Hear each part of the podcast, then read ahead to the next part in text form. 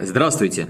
Это последний понедельник, подкаст Минского диалога о международных отношениях и безопасности. Мировая политика остается чрезвычайной, за событиями угнаться практически невозможно, и мы все же пытаемся это делать и делимся с вами нашими неотредактированными наблюдениями. Сегодня поговорим о предостережениях генерального секретаря НАТО по поводу вероятности войны между Североатлантическим альянсом и Россией, о новых предложениях для вывоза украинского зерна и о внешней политике Беларуси при новом министре иностранных дел.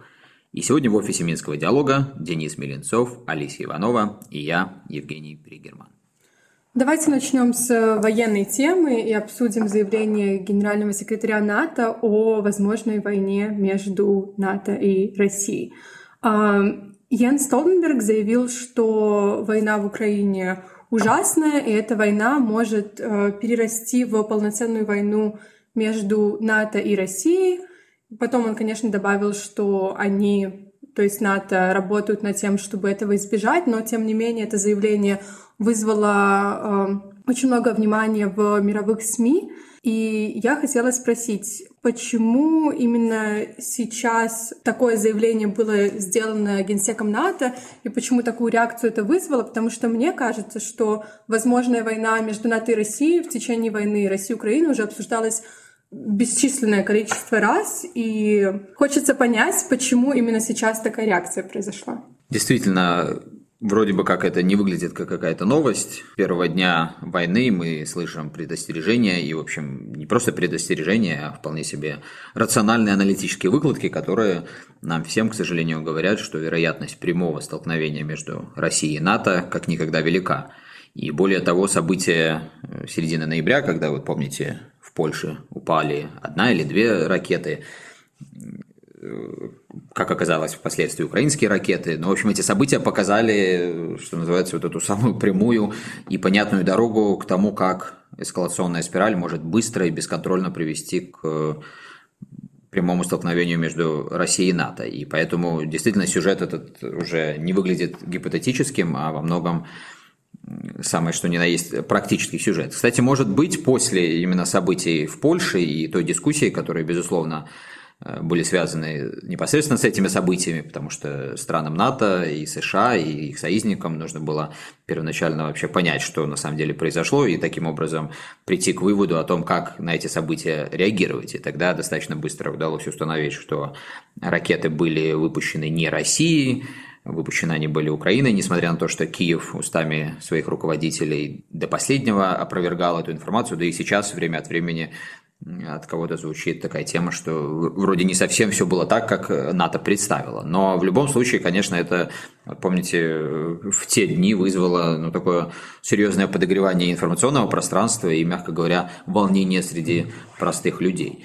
В этом контексте слова Йенса Столтенберга, которые делают акцент на возможности прямого столкновения, если ситуация выйдет из-под контроля, но они выглядят как бы понятными, конечно же, потому что, как я уже сказал, с первого дня войны более-менее этот тезис звучит, но скорее акцент делался на то, что Альянс не хочет этой войны, Альянс делает все возможное для того, чтобы предотвратить неподконтрольную эскалацию, для того, чтобы уйти от такого уровня дальнейшего обострения и то, что вот называется и вертикального, и географического, то есть э, горизонтального расширения конфликта, который бы сделал конфликт э, прямым и неизбежным.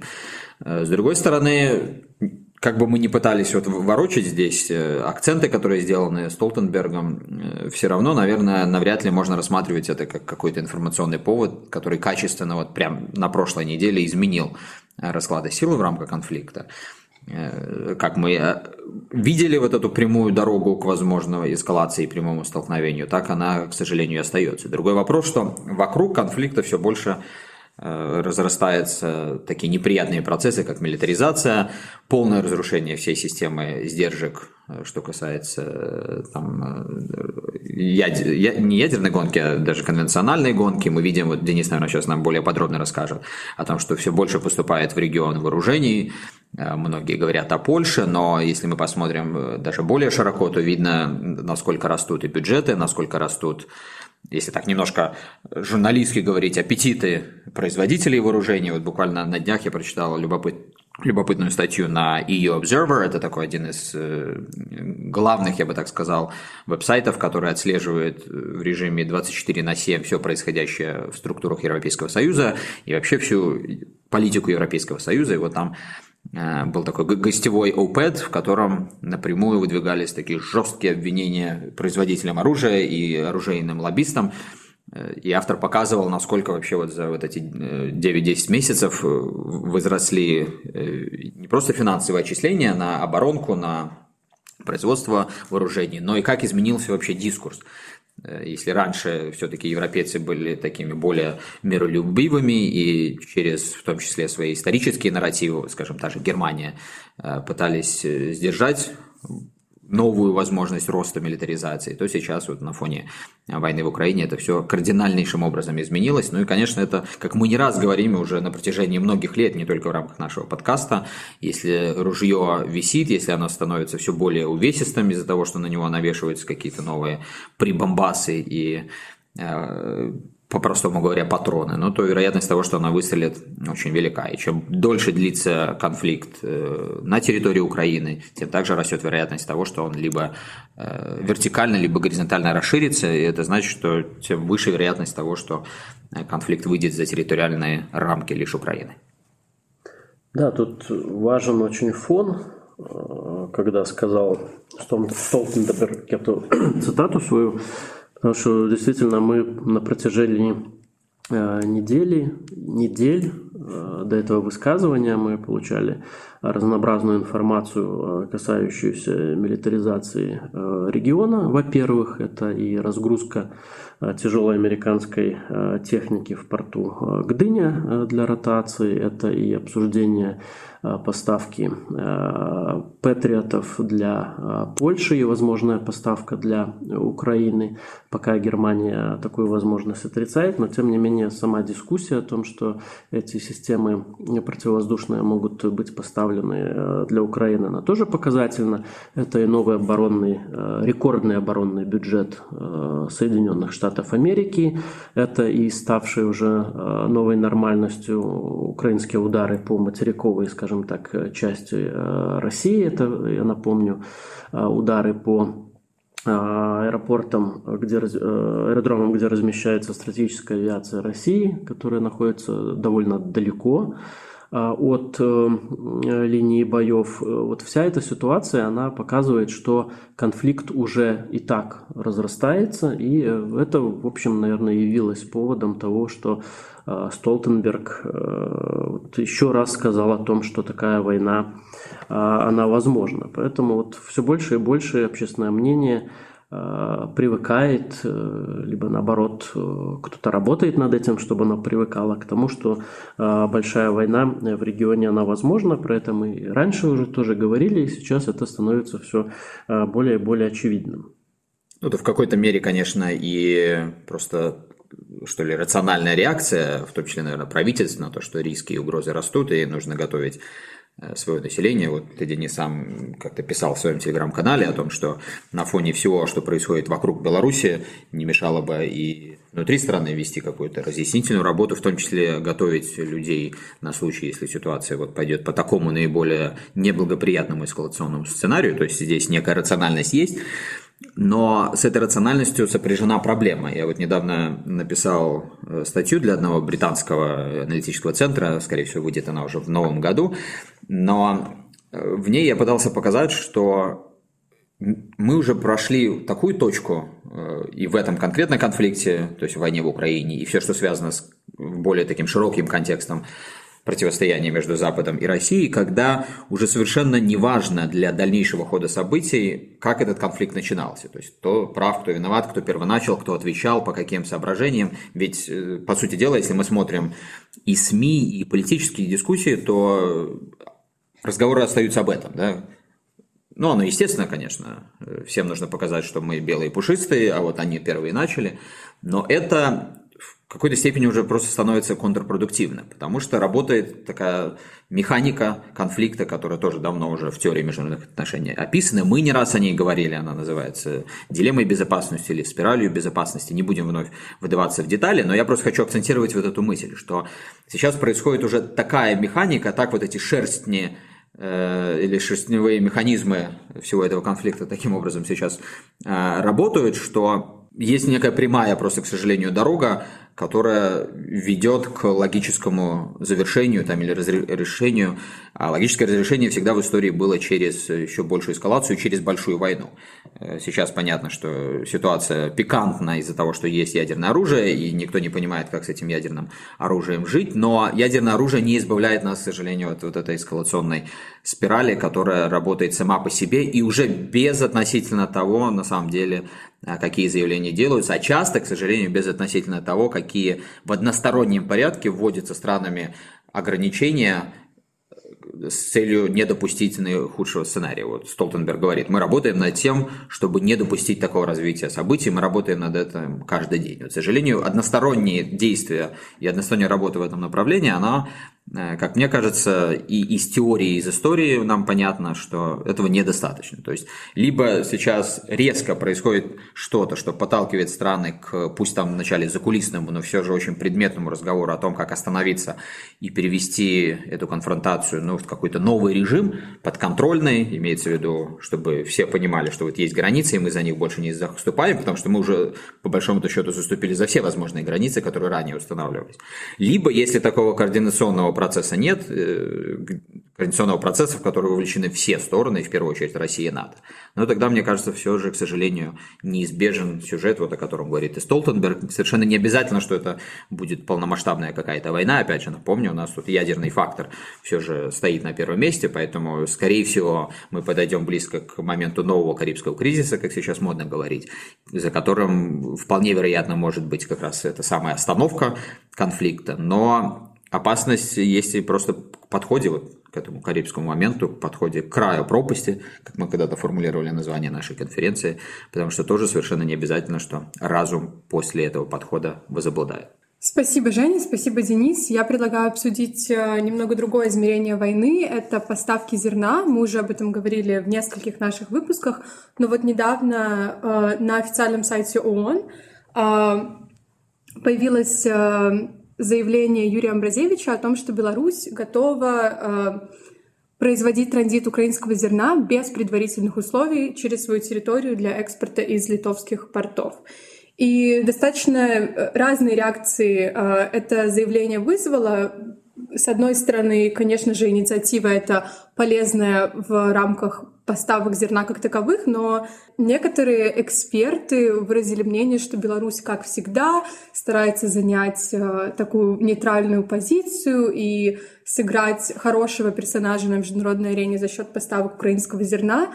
Расскажите, что вы думаете по этому поводу. Это искренняя инициатива руководства страны для того, чтобы помочь уменьшить последствия войны, или же это все-таки хитрый план Беларуси для того, чтобы улучшить свою позицию на международной арене? Э, ну, да, я, во-первых, видел эти интерпретации от э, некоторых экспертов белорусских, но на самом деле Тут нужно одну вещь понимать. На самом деле эта инициатива не белорусская, Э, это инициатива э, генерального секретаря э, ООН, который обращался не раз к Беларуси с такими запросами. Эта тема обсуждалась на разных международных площадках. И если раньше, там, скажем, в начале конфликта Беларусь ставила некоторые условия для такого транзита. Во-первых, это Э, снятия санкций на транзит белорусского калия. Напомним, что сейчас э, экспорт удобрений для России, например, э, разрешен в рамках зерновой сделки, а для Беларуси он запрещен.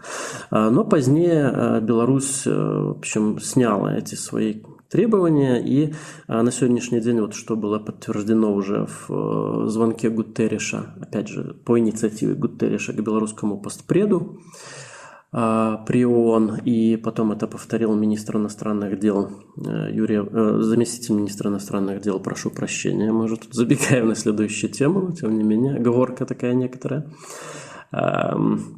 Э, заместитель министра иностранных дел Юрий Амбразевич, что э, Беларусь готова предоставить свою территорию для транзита э, украинского зерна в порт Клайпеды, то есть вот такого северного коридора, без каких-либо предварительных условий. И здесь есть несколько проблем с этой возможностью. Во-первых, есть логистическая проблема со стороны Украины, даже если Украина все-таки все-таки согласиться на такой э, северный транзит для Украины объективно это было бы, конечно, полезно, потому что весь объем э, через вот в рамках этой зерновой сделки с участием Российской Федерации не может быть реализован. А, но э, есть проблема того, что железнодорожные пути разобраны со стороны Украины и подступы к границе не заминированы. Этот вопрос решаем, насколько я знаю. Но а, пока, опять же, не было информации со стороны Украины, что она готова а, в такую возможность э, возобновить. И второй э, преградой, которая более существенна, а, это позиция э, Литовской республики, потому что а, Литва, как вы, наверное, знаете, наиболее такая последовательна в своих э, санкциях и антагонизме с официальным Минском и всячески торпедирует любые инициативы по диалогу с официальным Минском, которые имеют место, там дискутируются в Европейском Союзе. И Литва у нее есть отдельные санкции, не, не евросоюзовские, а, а, собственно, литовские национальные санкции, которые касаются доступа белорусских э, товаров в порт Клайпеды. Поэтому преодоление вот этого вето э, литовского на уровне ЕС и преодоление, собственно, санкций э, Литовской Республики – это, наверное, такая наиболее серьезная преграда. А, но, опять же, здесь такой фактор на стороне России, на стороне Беларуси играет – ну, как это и Россия когда-то предоставляла, э, сделка не имеет каких-то требований с белорусской стороны, то есть Беларусь, это жест доброй воли для Беларуси, она не получает ничего взамен, поэтому здесь Литва как бы находится в такой довольно а, щекотливой позиции, потому что фактически она становится между вот таким необходимым для, в том числе, бедных стран транзитом а, и своими собственными какими-то политическими амбициями.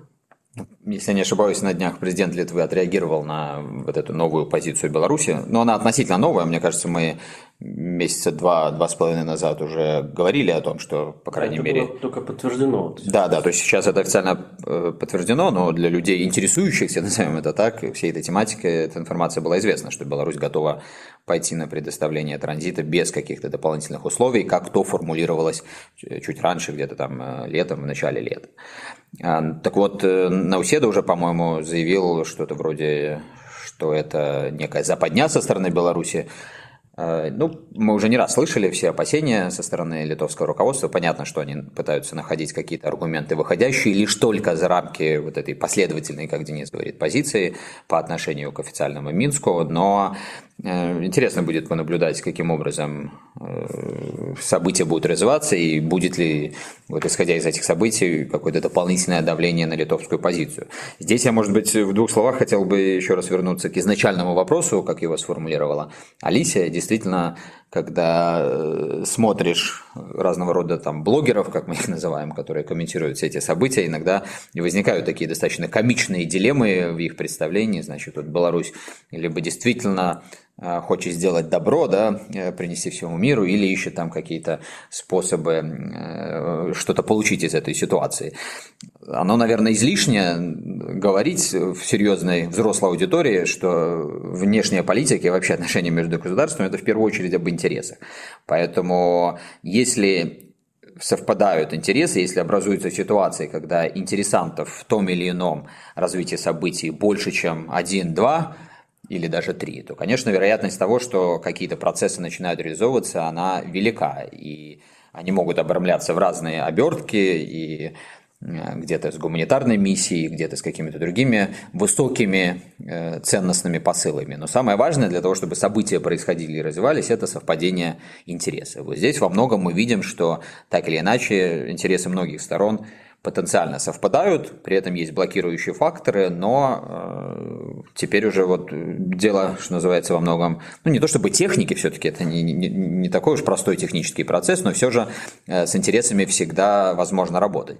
Другой аспект в том, что в последние годы мы часто наблюдаем вот в нашем регионе э, Восточной Европы ситуации, когда интересы вроде бы очевидны, и вроде бы всем понятно, что сделав там один, второй, третий шаг, все останутся в выигрыше, особенно все, что касается тематики безопасности. Опять же, мы последние годы ну, уже очень много этому внимания уделяли, в том числе в рамках наших больших форумов в 2018-2019 годах. Но, тем не менее, вот эти очевидные шаги с, интерес, с очевидными интересами не делались по каким-то другим соображениям. И э, не факт, что сейчас э, шаги будут сделаны, потому что эта сделка, как мне представляется, открывала бы возможность не только для того, чтобы экспортировать зерно, чтобы снизить давление вот по этой теме продовольствия, но и для того, чтобы потенциально сделать несколько шагов еще дальше, чтобы снизить э, все вот эти милитаристские риски и угрозы, которые мы обсуждали в первой части нашего разговора, ну и которые нам очевидны. Но, повторюсь, к сожалению, э, логика часто в последние годы в нашем регионе работает не совсем так, как казалось бы для всех выгодно. Я предлагаю перейти к нашему третьему блоку. А, сегодня в Беларуси произошел кадровый день, и очень много назначений Александр Лукашенко сегодня сделал. Мы ожидали, что, возможно, сегодня будет также сделано назначение нового министра иностранных дел. На данный момент кажется, что этого сегодня не произошло и уже не произойдет. Но, тем не менее, я предлагаю обсудить, как может измениться внешняя политика Беларуси в зависимости от того, кого назначат министром иностранных дел. Конечно, угадывать, э, кто конкретно это будет, смысла, наверное, нет, но давайте обсудим в общих чертах, какие варианты развития внешней политики Беларуси мы можем предугадать. Э, действительно, есть несколько таких э, известных довольно кандидатур, э, которые обсуждаются. Мы не будем спекулировать на эту тему, потому что, конечно, полноты всей информации у нас нет. Можем кого-то обидеть, не назвав. Поэтому, да, рассуждая о, том, каким образом поменяется внешняя политика, ну, мое мнение заключается в том, что каким бы ни был, конечно, при всех заслугах э, выдающимся министром иностранных дел Владимир Владимирович Макей, э, и опытным, и э, креативным, но, тем не менее, все-таки государство – это такая функция, это машина, которая движется, выполняя, с одной стороны, определенные там, правила дорожного движения, с другой стороны она работает как единый механизм, и а, поэтому а, Министерство иностранных дел, оно не а, станет каким-то другим министерством, если туда будет назначен человек новый, даже если это будет человек там, не тех взглядов, которые, которыми обладал Владимир Владимирович Маккей, но тем не менее, общая линия, э, она формируется, общая внешнеполитическая линия, она формируется э, не только и не столько Министерством иностранных дел и не столько, собственно, самим министром иностранных дел, сколько она формируется в более широком контексте и более широким кругом лиц. Не секрет, что в Беларуси главную роль в этом играет сам руководитель, президент Александр Лукашенко, министерство министерство, оно во многом является исполнителем а, той линии, которая была уже э, сформулирована. Опять же, не отменяя а, того факта, что какие-то вещи э, и доктринальные, и сугубо такие э, исполнительские, они генерируются Министерством иностранных дел. Но на сегодняшний день, учитывая даже не столько интересы белорусского государства и программы, заложенные в в самом белорусском государстве, которое наша страна реализует, но тот контекст международный, в котором Беларусь оказалась, он диктует линию поведения, вот, в том числе для будущего министра иностранных дел. исходя вот из того, что я сказал, мне кажется, что здесь таких, э, грубо говоря, шараханий э, или каких-то полностью э, новых движений внешнеполитических от Министерства иностранных дел с новым министром ожидать не стоит. Скорее всего, в любом случае белорусская внешняя политика будет развиваться уже исходя из тех максим и задач, которые а, у нас на сегодняшний день есть, это а, превалирование восточного вектора, это попытки как-то уравновесить, но очень аккуратно, нашу внешнеполитическую деятельность, это попытки опять же, очень аккуратные поучаствовать, поспособствовать прекращению конфликта на юге. А, и э, это, конечно, реализация э, экономической э, программы, экспортной программы Беларуси. Вот такие, наверное, генеральные направления, которыми должен будет заниматься новый министр иностранных дел. А, вот, поэтому, не знаю, мы каких-то сенсаций, наверное, от э, деятельности МИДа э, в ближайшее время не увидим. Не знаю, согласен ли со мной Женя, но вот мне представляется таким образом. Я полностью согласен, просто акцентирую два момента. Во-первых, конечно, роль Владимира Макея в белорусской внешней политике, да и в целом в государственном управлении, она, конечно, была э, очень значимой. Это и в силу должностей, которые он занимал. Э, что касается внешней политики, все-таки 10 лет э, Владимир Владимирович руководил внешнеполитическим ведомством, но и в силу множества других факторов, как его личностных, это был человек с таким, я бы сказал, уникальным стратегическим мышлением, с действительно огромнейшим дипломатическим талантом, который проявлялся не только в его контактах с международными партнерами. И поэтому уход такого человека, ну так или иначе, на стилистике э, может сказаться, на каких-то процедурных вещах, наверняка в повседневной работе сотрудники Министерства иностранных дел это все э, будут чувствовать. Но при этом, вот как Денис э, подчеркнул, это второй тезис, все базируется на в целостной такой работе государственной машины – и здесь вот я еще раз напомню тезис, о котором сказал буквально 5-7 минут назад, э, что ключевым понятием в международных отношениях являются интересы. Если немножко раскладывать это понятие интересов, то я бы сказал, что динамика белорусской внешней политики будет зависеть в первую очередь от э, соотношения, баланса еще двух понятий. Это риски и возможности. То есть это, в принципе, данность для любого государства, но особенно, как мне представляется, это ну, некая такая формула для небольших государств, которые находятся в сложных геополитических, вот, пограничных геополитических условиях, э, как наша страна. И здесь постоянно, в любом историческом периоде, как мы не посмотрим на действия Беларуси, работает вот этот ежедневный анализ баланса рисков и возможностей. И поэтому, если как, к сожалению, произошло за последние годы, например, в отношениях с Западом, этот баланс становится совершенно негативным, и уже с трудом можно понять, а, а где там возможности, при том, что риски налицо очевидные, они огромные ну, то навряд ли можно ожидать, каким бы ни был министр, как бы его ни звали, какой бы у него ни был бэкграунд, что здесь пойдут какие-то резкие развороты, новые инициативы и так далее и тому подобное. Если же, в том числе через какие-то маленькие шаги, вот мы обсуждали там возможность э, распространения зерновой сделки на Беларусь, есть многие инициативы Беларуси за последнее время, по крайней мере, такие вот э, начинающиеся инициативы в области безопасности, снижения военных рисков, повышения транспарентности, которые, к сожалению, пока не нашли отклика у соседей. Вот если бы такие вещи находили отклик, и на их базе можно было бы генерировать какие-то дополнительные возможности, ну тогда совершенно другая бы дискуссия была о перспективах внешней политики Беларуси. Понятно, что и от Беларуси многие ждут э, встречных шагов. Понятно, что вот сейчас, э, скажем, западные дипломаты задаются вопросом, а фигура нового министра, она нам какой сигнал пошлет? То есть это тоже все, в общем, легитимные такие вопросы, но с другой стороны, как дипломатов, так и особенно людей, которые просто в СМИ наблюдают за внешней политикой и журналистов, я бы, как и Денис, все же ориентировал на то, чтобы смотреть в первую очередь не на конкретные имена или там бэкграунды, выискивать в биографиях какие-то ответы на свои вопросы, а на вот этот баланс рисков и возможностей. И на основании уже этого баланса можно ожидать тех или иных шагов от руководства Беларуси.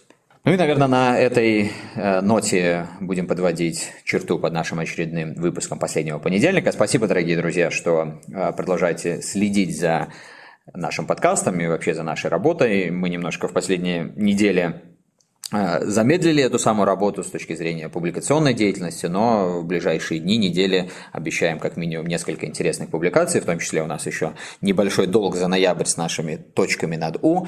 Здесь в силу того, что в последние дни э, наложилось много событий, мы решили немножко перенести дату выхода этого продукта, но очень скоро он будет в публичном пространстве. Приглашаем вас на наш сайт и обсудим это все еще на волнах последнего понедельника. Пока же всего доброго, хорошей недели и услышимся.